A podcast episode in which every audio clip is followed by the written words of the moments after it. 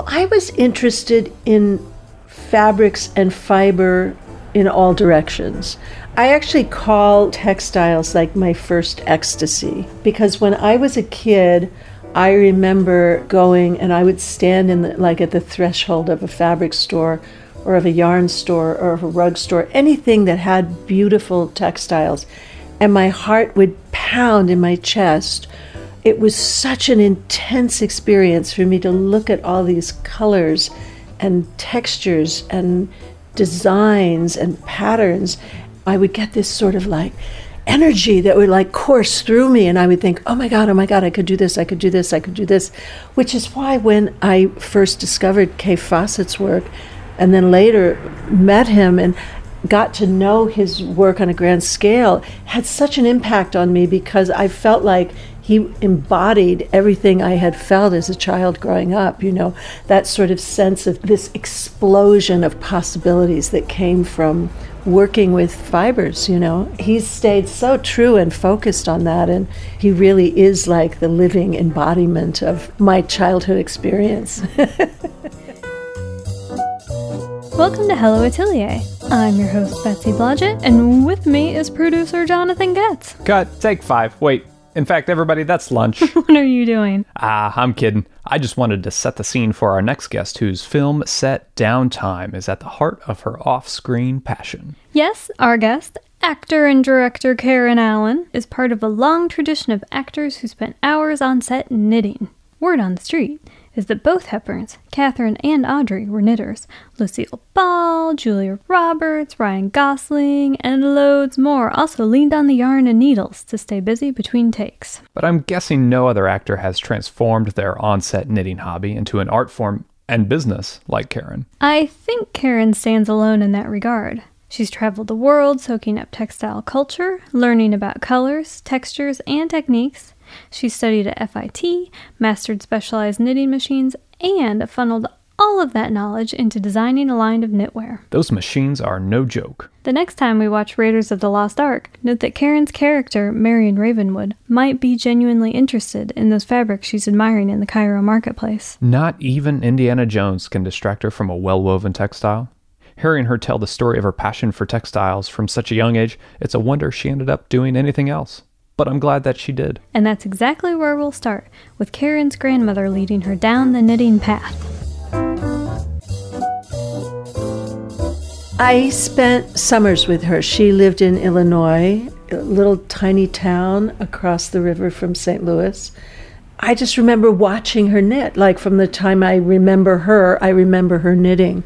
And I was probably five or six years old when she taught me how to knit, and I, I probably just learned the basics from her. I would then go off and we, we, traveled around a lot. My my family did when I was growing up, so I would go off and then you know continue knitting on my own, and little by little, I think you know just kind of got more skillful at it and got more interested in the design aspect of it over the years she knit nonstop. She would do things for like charity bazaars and things like that. She did afghans, she did sweaters, she did slippers, she did you name it. She she was just always kind of a fountain. You know, things just sort of flowed out of her hands, and I think I always thought that was very cool. You know, it was a very cool thing to be able to do. I had gotten very interested in design and in working with fabrics as well as with yarn. And I thought I would go and study textile and clothing design. I didn't finish, I stayed for like a year and a half. And it was such a turbulent time in the world. It was I was there in 1969, 1970, 1971 when the war in Vietnam was raging and there were lots of demonstrations and Kent State happened and Jimi Hendrix died and Janis Joplin died, and there was just so much going on. It, it felt a little uh, wrong to somehow be sitting in a classroom. I don't know. It felt like the world was was there was more to the world than doing pattern making. I don't know. And you know, it seemed at the time to me like everybody who was graduating. It was only a two year school at the time but it seemed like everybody was graduating and going off to be like uh, go and fetch it coffee people in offices in the design world and the clothing world in New York City. And I just couldn't picture it. I couldn't picture myself doing that. So I, I got a job outside of Washington, D.C. as a clothing buyer in a little boutique. And I did that for about a year and a half. And then I took the money I had earned from that job and I went to live in the West Indies. And from the West Indies, I met up with two friends and we drove from Mexico City to southern Peru. We spent about a year on the road. I was in Jamaica for four or five months before we left, so it was maybe more like seven, seven months of traveling.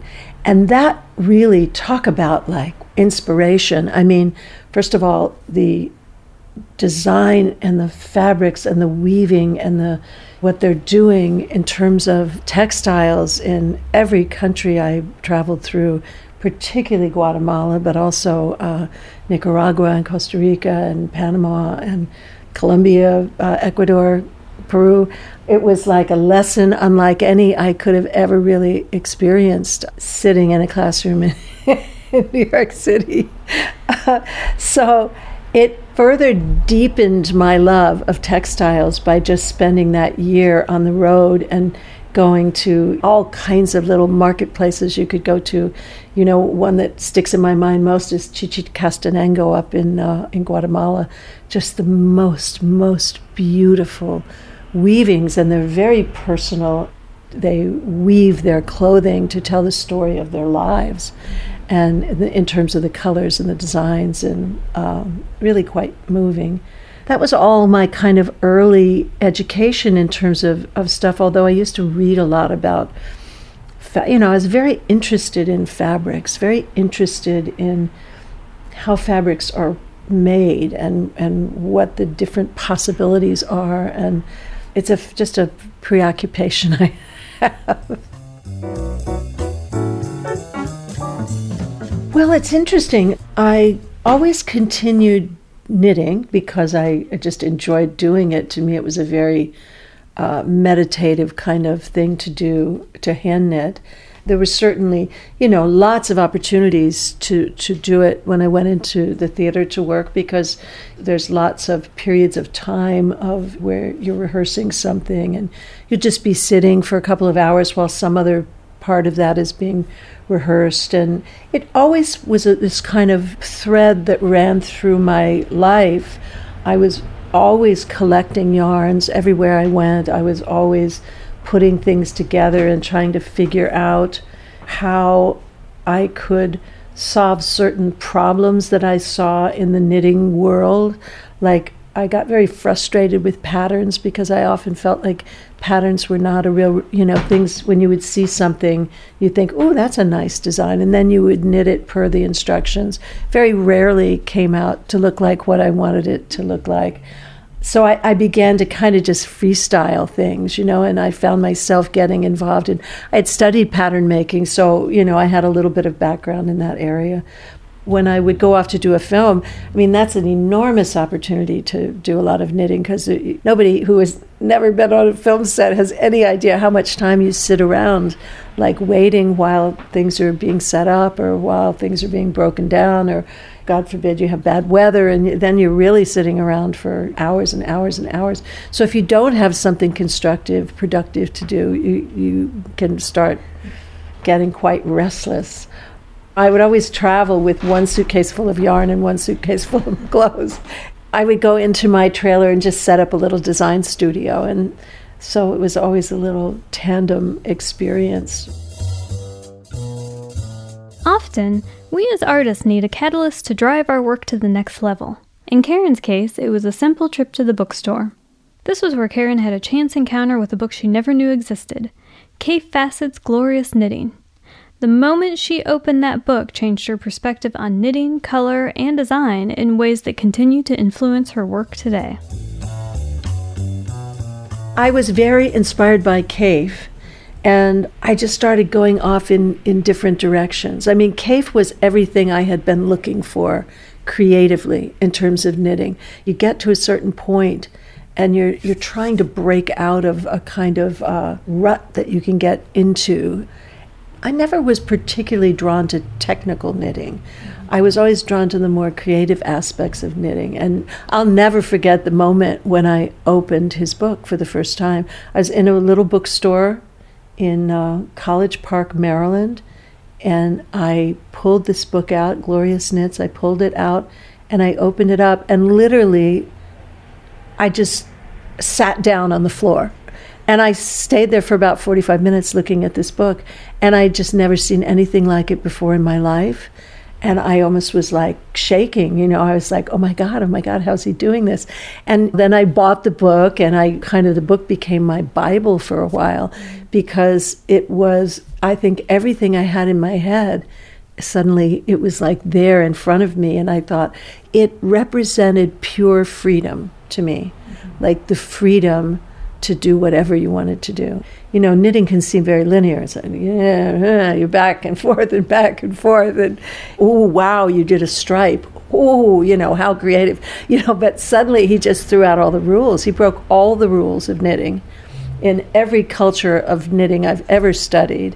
When I worked with him, he handed out postcards to everybody here's a Van Gogh postcard, and here's a Monet postcard, and here's Picasso postcard. And then he would say, knit that, knit the postcard, knit the painting. And that was our task for whatever the three, three or four days we were there, which was a fascinating task for everybody. You know, we got to kind of really just play with the idea that you can create anything you want to create, that there are no boundaries. Yeah. I like it to be when I'm working in here, you know, I have a lot of colors around me and it's very spontaneous the way that I use color.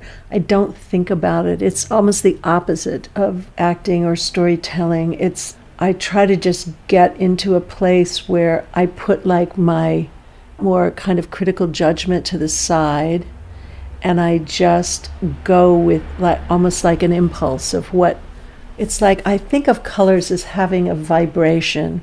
And particularly when you put colors next to each other, it either increases or diminishes the vibration.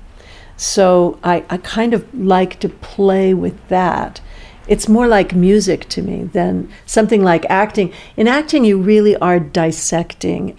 You know, you're stepping into the shoes of another person, but you have the story that was written by a playwright or a screenwriter, and you're really trying to enter that person's world. And to do that, you really need to understand it deeply. It's a more intellectual process. I try to let this be completely non intellectual, which I really enjoy. One has to have something in one's life that you don't have to think too much about there's obviously some thought that goes into it, and there's some thought that goes into the design of it. And I'm constantly futzing with designs to get them just right, and futzing with the the weight of the fabric or how I want something to drape. But I would say the essential creative thing is very free, more impulsive, more non-linear. Like just it's experimental. I'm just trying things out. Mm-hmm. For many years, Karen's knitting interest came second to her acting career. But when a family move necessitated an acting hiatus in 2002, she turned to textiles for a creative outlet, and even returned to FIT, the Fashion Institute of Technology, for a course on working with knitting machines. Finally able to fully focus on her textile art, she tested the limits of the machines, often overriding the built in designs to create her own unique knitting style. I had come into contact with knitting machines somewhere in the late 80s or early 90s. And I'd always been a hand knitter and I was intrigued by the knitting machines a little bit.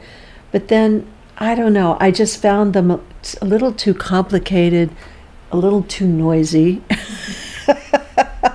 My first encounter with them was to not like them. Mm-hmm. I think I had like a little two day workshop or something, and I thought, oh, this is so not for me. And then I was living in New York in the early 2000s, and my son, we were going to come back up here for him to go to a school up here, up here being in Western Massachusetts. So I thought, well, what am I going to do if we go back up there? And he's in school and I can't really travel, so I'm not going to be, you know, really working in the film world as much, maybe in the summers if a project comes along where the timing is right. So I thought, I'll go back to FIT because I, I had seen that they were they taught these courses like intensives where you could go in and it was like eight hours a day for like two or three days.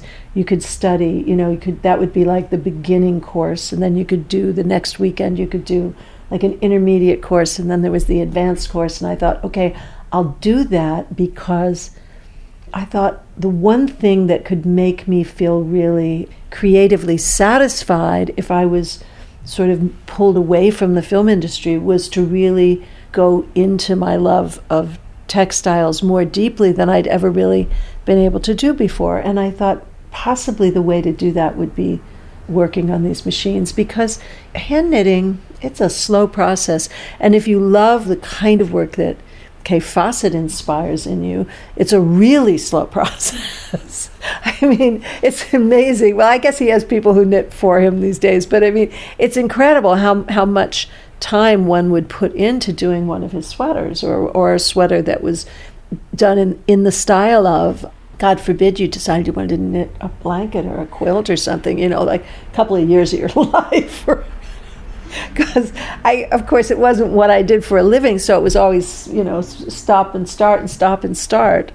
But um, I thought I'm going to tackle these machines and see if, if there's something I could do on them.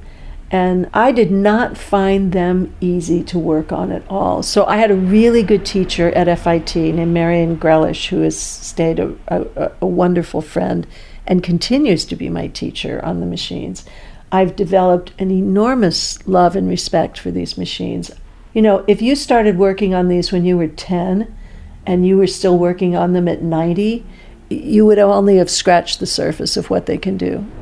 And then I bought two machines and I brought them up to Western Massachusetts. And in a little studio down the road from my house, I spent a year just messing around with them, like trying to figure out if there was anything interesting I could do on them. And I would say practically everything interesting that I learned to do came from making mistakes. Nothing interesting came from doing it the way you're supposed to do it. And every time I would make a mistake, I would think, "Oh, that's that looks pretty good," and I would. I kept meticulous notes about all the mistakes I was making and what the effects of. In fact, in, in the end, I would make books of my mistakes, and I would say how I had created something, and I got so that I was using the machines in ways that they weren't meant to be used for many years I had a kind of love hate relationship with them. Now it's kind of all love. The hate has gone away. I had a year where I played around, and at the end of that year, I thought, there's some really interesting things I can do with this. And I started to make scarves and hats and sweaters, little by little by little. There just happened to be a little gallery that was nothing was going on in it. And a friend of mine who's a potter said, Hey, you want to like rent this gallery for the summer? I'll show my pottery and uh, you show your knitwear. That was my first sort of revealing of the stuff I was doing. And I literally just created these beautiful little um, dowels. I got little wooden dowels and hung them, and I just like hung the scarves and things on the walls. And people seemed to really love them. I mean, they just took to them It was a very successful summer. I would come in and, you know, put in two or three new ones and boom, they would be gone. And, and I thought, oh, this is quite encouraging.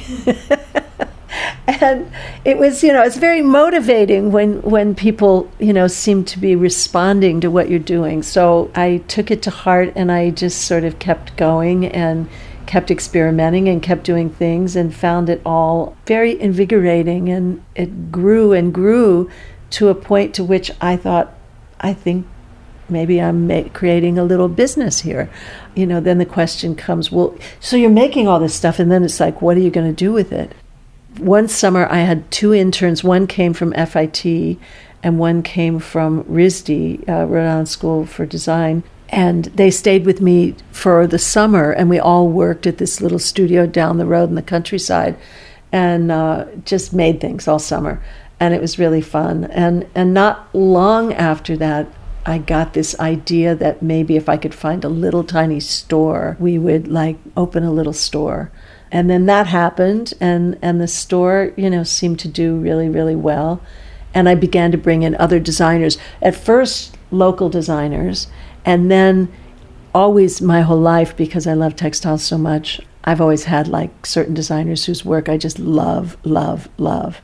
So I, I began to kind of go into New York shows and see if I could bring in some of those designers' work into the store as well.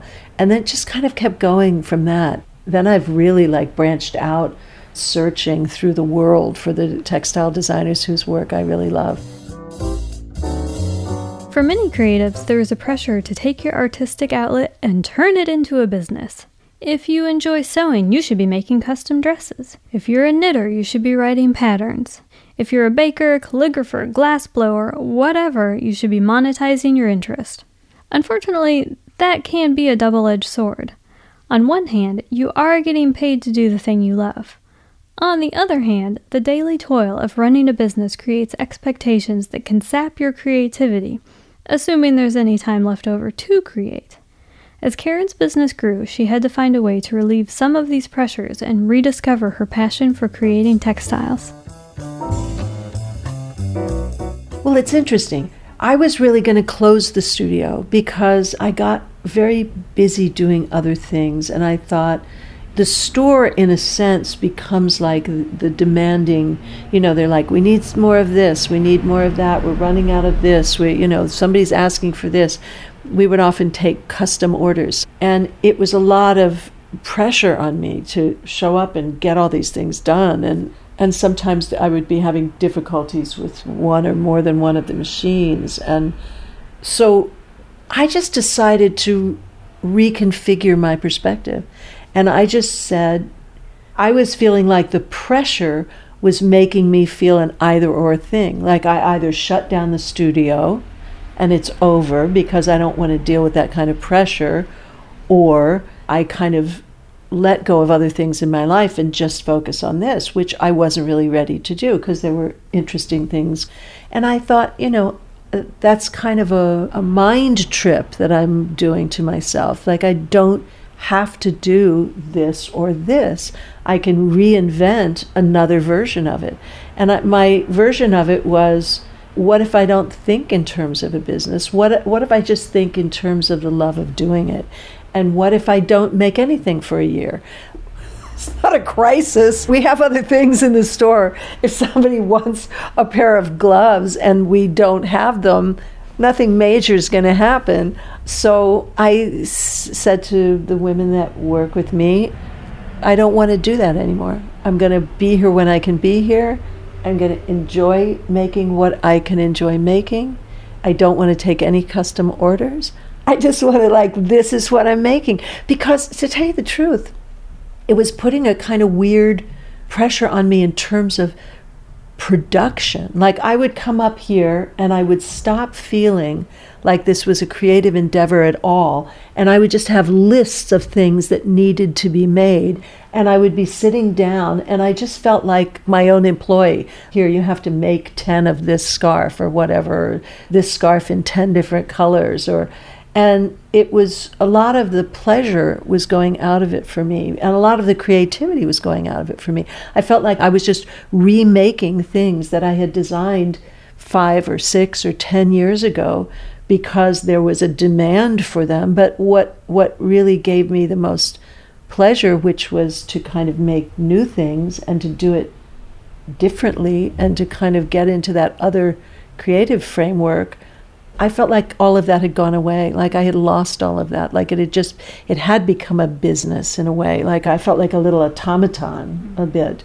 And I just said I don't have to do that. I'm going to just stop doing that. And it turned everything around. It made it possible for me to reconnect to the joy of doing it. Now I tend to come in here and I think, ooh, what do I want to do? And it doesn't it doesn't feel like what do I have to do? It feels like what do I want to do? How would I like to work on something today? Like I don't know whether it'll work or not. Like an experiment. Like, hmm, I think I'll try this. I think I'll try that. And that's a good place to be creatively because then it, it has a longer life. You can really burn out by trying to create the business side of it and you lose the creativity. Thank you for listening to Hello Atelier. We hope you enjoyed this interview with artist, actor, and director Karen Allen. Be sure to visit the website for Karen's West Barrington, Massachusetts store at karenallen-fiberarts.com. To see photos from our visit to Karen's studio, conveniently located just above the store, head over to helloatelier.org. Lastly, if you haven't heard it already, listen to Hello Atelier episode 16 with Kaffe Fassett, Karen's biggest knitting influence.